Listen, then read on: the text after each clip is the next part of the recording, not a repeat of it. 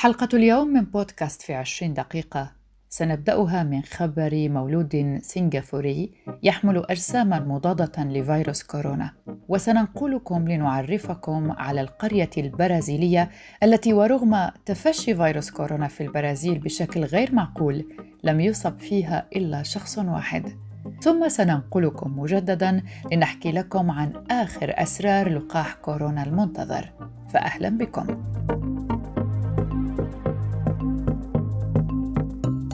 وضعت السنغافورية سيلين نجتشان مولودها الذي يحمل أجساما مضادة لفيروس كورونا المستجد فقد أصيبت الأم بالفيروس أثناء حملها في مارس آذار الماضي ما جعل هذه الحادثة الطبية تقدم دليلا ملموسا حول إمكانية انتقال عدوى فيروس كورونا من الأم الحامل إلى جنينها. بعد ولادة الرضيع هذا الشهر اتضح عدم إصابته بفيروس كورونا إلا أنه يحمل أجساما مضادة له. وذلك حسب ما قالت نيغ تشان لصحيفة ستريت تايمز.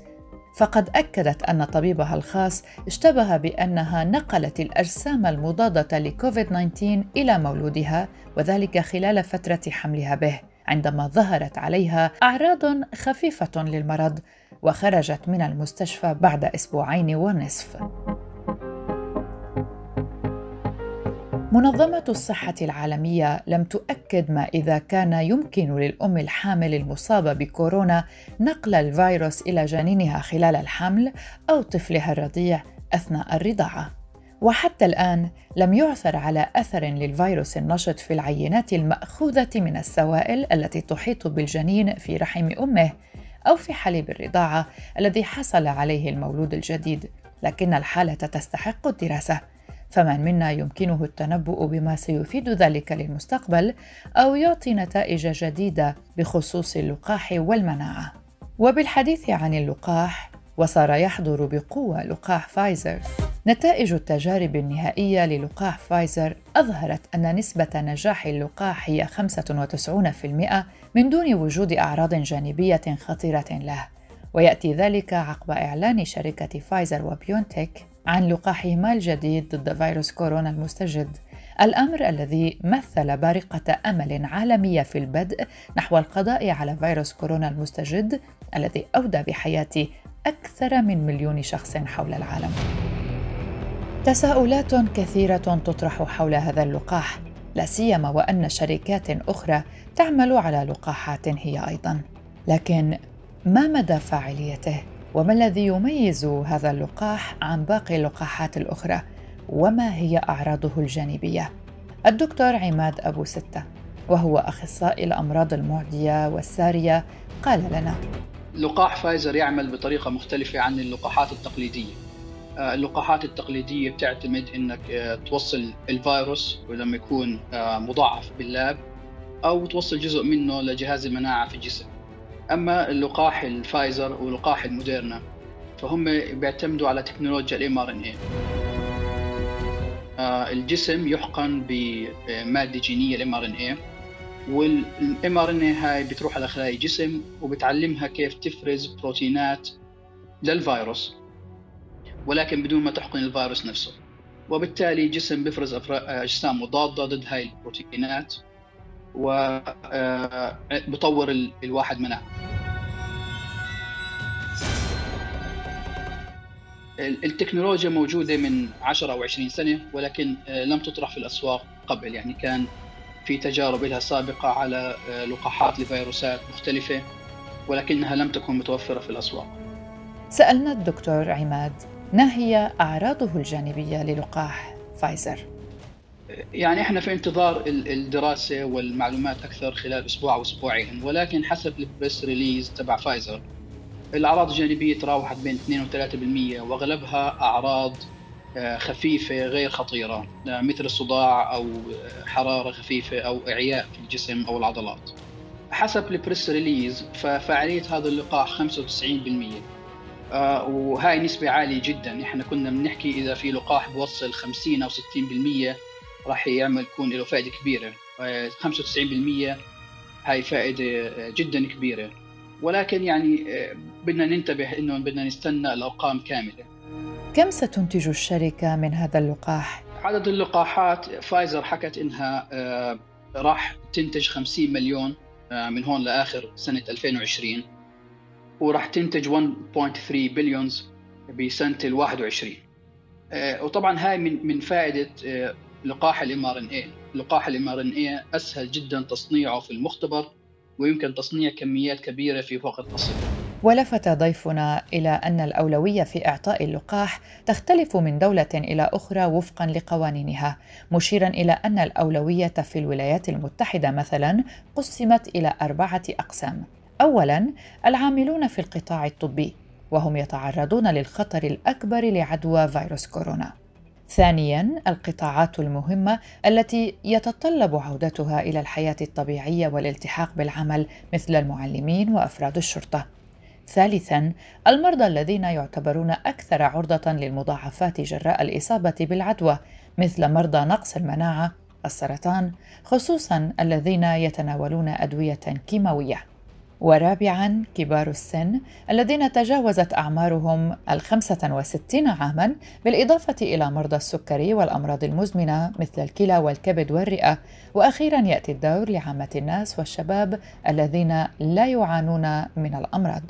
وعن طريقة التلقيح قال أبو ستة إنها جديدة وهناك تحفظ على اللقاح خصوصا أن التكنولوجيا الخاصة بها جديدة جدا.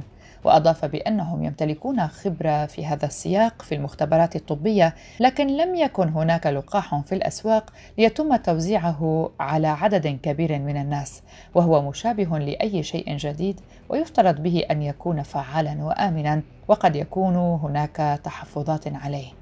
بشكل عام التوزيع سيكون للعاملين في القطاع الطبي ومن ثم سيصل للناس في البيوت الأمر الذي يعطي اللقاح خبرة إضافية تمتد لشهرين لتمتد التجارب لعام تقريبا وفق ما قاله أبو ستة. لكن هل يلغي اللقاح الالتزام بإجراءات الوقاية كالكمامة والتباعد الاجتماعي؟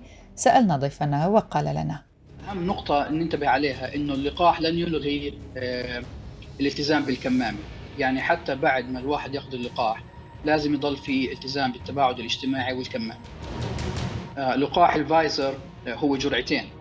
آه وعشان توصل للفاعلية لازم تستنى جرعة ثانية اللي هي بعد ثلاث إلى أربع أسابيع من الجرعة الأولى. وهنا لابد من الإشارة إلى أن شركة فايزر تنظر حولها على موافقة الهيئات التنظيمية الأمريكية والأوروبية على الاستخدام الطارئ للقاحهما لكوفيد 19 خلال الشهر المقبل. في نفس الوقت الذي ينتظر فيه العالم اللقاح، ما زلنا أيضا بانتظار بارقة أمل تخلصنا من أزمة تفشي الفيروس الذي أرهقنا وغير حياتنا وضاعف خوفنا على صحتنا. ومرة جديدة عاد إلى الواجهة مختبر ووهان مع استمرار الاتهامات للصين بعدم الشفافية والتغاضي عن إعلام العالم بفيروس كورونا المستجد في وقت مبكر. وقد كشفت منظمة الصحة العالمية عن أسماء عشرة علماء من المقرر أن يسافروا إلى ووهان في أقرب وقت ممكن لتتبع أصول كوفيد 19.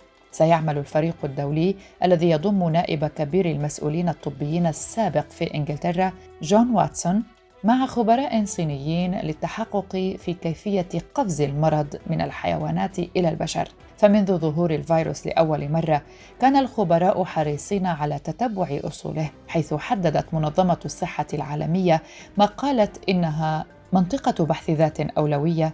في فبراير شباط وأرسلت مهمة استكشافية أولية إلى الصين خلال الصيف. وعلى الرغم من ذلك فإن هذا الفريق لم يقم بزيارة ووهان مسقط رأس الوباء.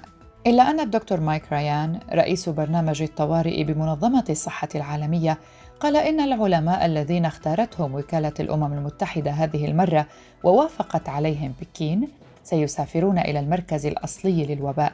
مضيفا أن الاجتماع الافتراضي الأول بين الفريق الدولي ونظرائهم الصينيين عقد في يوم 30 أكتوبر تشرين الأول مؤكدا أن إجراءات التنظيم ما زالت مستمرة. وقال ريان بأن لديهم تطمينات من زملائهم في الحكومة الصينية بأن الرحلة سيتم تسهيلها في أقرب وقت ممكن حتى أنه بالإمكان اليوم طمأنة المجتمع الدولي بشأن جودة العلم. وأكد أنهم بحاجة للبدء من حيث وجدوا الحالات الأولى أي من ووهان وثم يحتاجون إلى متابعة الأدلة. إلا أنه ورغم الطمانه سارعت منظمة الصحة العالمية إلى التخفيف من إيجابية التوقعات. وفي سلسلة وثائق نشرتها على الإنترنت حددت فيها اختصاص الفريق وحذرت المنظمة من أن تتبع ظهور مسببات الأمراض الجديدة هو لغز قد يستغرق سنوات لحله. كما أوضحت أن العلماء استغرقوا أكثر من عام لتعقب فيروس ميرس المقرب من السارس بالعودة إلى مصدره من الإبل واخذوا وقتا أطول بكثير لتتبع سارس من الخفافيش في كهف في مقاطعة يونان جنوب الصين. وتضم لجنة منظمة الصحة العالمية صيادي فيروسات مشهورين ومتخصصين في الصحة العامة وخبراء في صحة الحيوان من المملكة المتحدة والولايات المتحدة وأستراليا والدنمارك وهولندا واليابان وألمانيا وفيتنام وروسيا. كما تتمثل إحدى المهام الرئيسية للفريق في محاولة تتبع أي الحيوانات في سوق ووهان ربما يكون قد حمل الفيروس. ومن أين أتى؟ بينهم سوق هوانان للمأكولات البحرية في ووهان والذي ظهرت فيه أول حالة. كذلك أظهر التفشي الأخير للمرض بين حيوان المينك في أوروبا أن الثدييات الصغيرة عرضة للإصابة بالسارس. وسط اعتقاد الخبراء أن هذا ربما ما حدث في ووهان وربما يكون قد حدث من الحيوانات التي تم تصديرها بالقرب من كهف الخفافيش في جنوب الصين أو حتى عبر الحدود.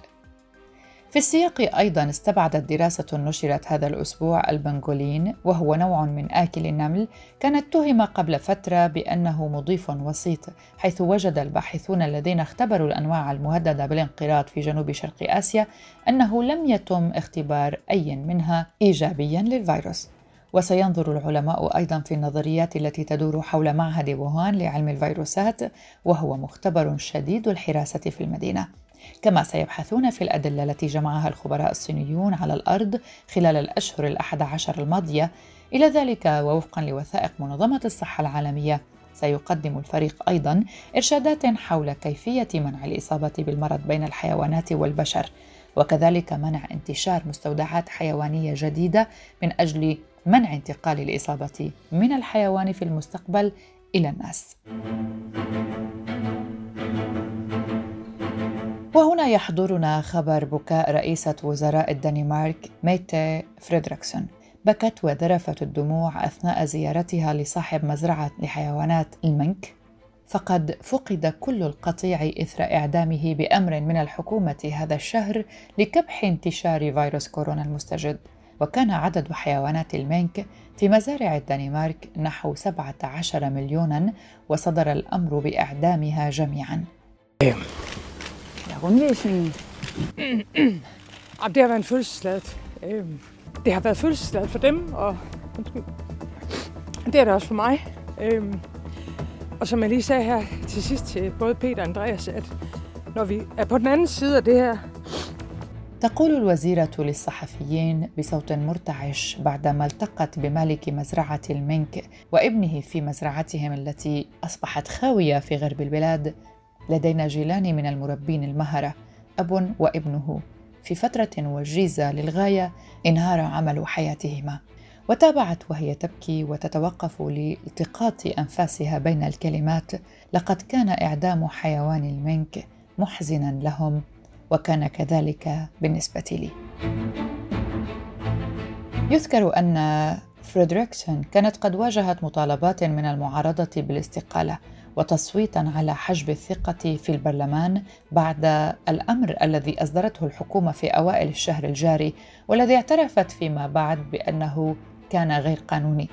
وصدر الأمر بعد أن رصدت السلطات تفشيا لكوفيد 19 في مئات المزارع بما يشمل سلالة جديدة من الفيروس يشتبه في أنها قادرة على تهديد فعالية اللقاحات. إلا أن خطوة إعدام كل حيوانات المينك في الدنمارك وهي واحدة من أكبر الدول المربية لها في العالم تركت الحكومة تعاني من تبعات الأمر بعد أن اعترفت بأنها لم تكن تملك الأسس القانونية التي تسمح لها بالأمر بإعدام الحيوانات غير المصابة. وعن سبب استمرار انتشار فيروس كورونا حول العالم كشف عالم الأوبئة الألماني ألكسندر كيكولي كشف السبب خلال مقابلة تلفزيونية أجراها عبر قناة زد دي إف حيث أسند كيكولي سبب انتشار الفيروس إلى سلالة إيطالية من فيروس كورونا تنتشر حاليا في جميع أنحاء العالم وذلك بعد أن تحورت. وأرجع السبب وراء ذلك إلى عدم الاهتمام في أوروبا بخطر العدوى والانتشار واعتبر أن بؤرة انطلاق الوباء وتحوله إلى عالمي كان من شمال إيطاليا. وأوضح كيكولي أن أكثر من 99% من حالات الإصابة بكورونا تحمل طفرة الفيروس الإيطالي مؤكدا أن العامل المسبب لمرض كوفيد 19 ظهر أول مرة في مدينة ووهان الصينية. ولفت كيكولي إلى الخطأ الجسيم الذي ارتكبه الأوروبيين الذين تجاهلوا التحذيرات من خطر الفيروس ولم يأخذ أحد منهم التهديد على محمل الجد. وأكد أيضا ضمن مقابلته أن فيروس كورونا وغيره من الفيروسات قد تنتشر بسرعة فائقة وخطيرة تحديدا خلال موسم البرد.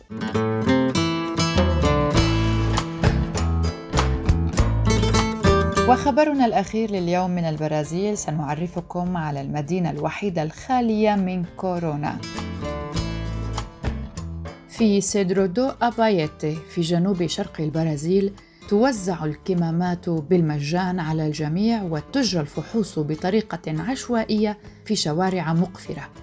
فهذه المدينة الصغيرة هي الوحيدة التي لم تشهد أي إصابة بفيروس كورونا المستجد في البلد الذي سجلت ثاني أعلى نسبة وفيات في العالم.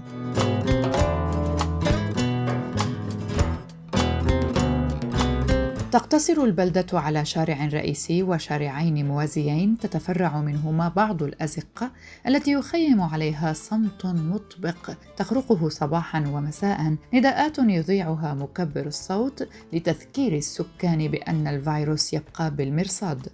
وفي وقت يتم التغاضي عن القيود الصحية المعتمدة محليا بشكل متزايد رغم ارتفاع حالات الإصابة. ما ينفك مكبر الصوت الذي يجول به فلافيو يردد رسالة صادرة عن إدارة الصحة في سيدرودو أبايتي تشدد على ضرورة عدم التراخي.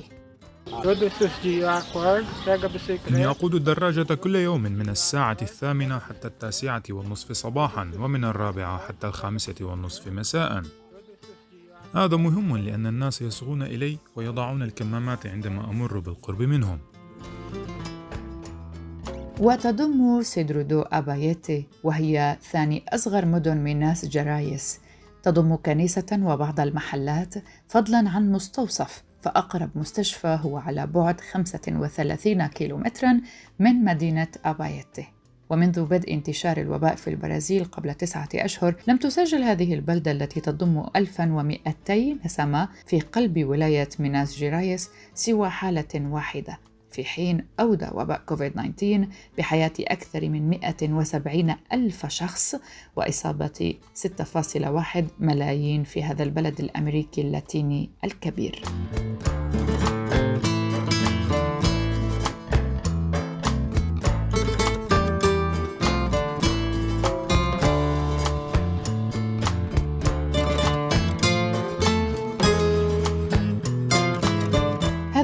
لدينا في حلقة اليوم من بودكاست في عشرين دقيقة من إعدادي وتقديمي براء صليبي شكرا لكم لحسن المتابعة. نلتقي في مزيد من الحلقات قريبا. إلى اللقاء.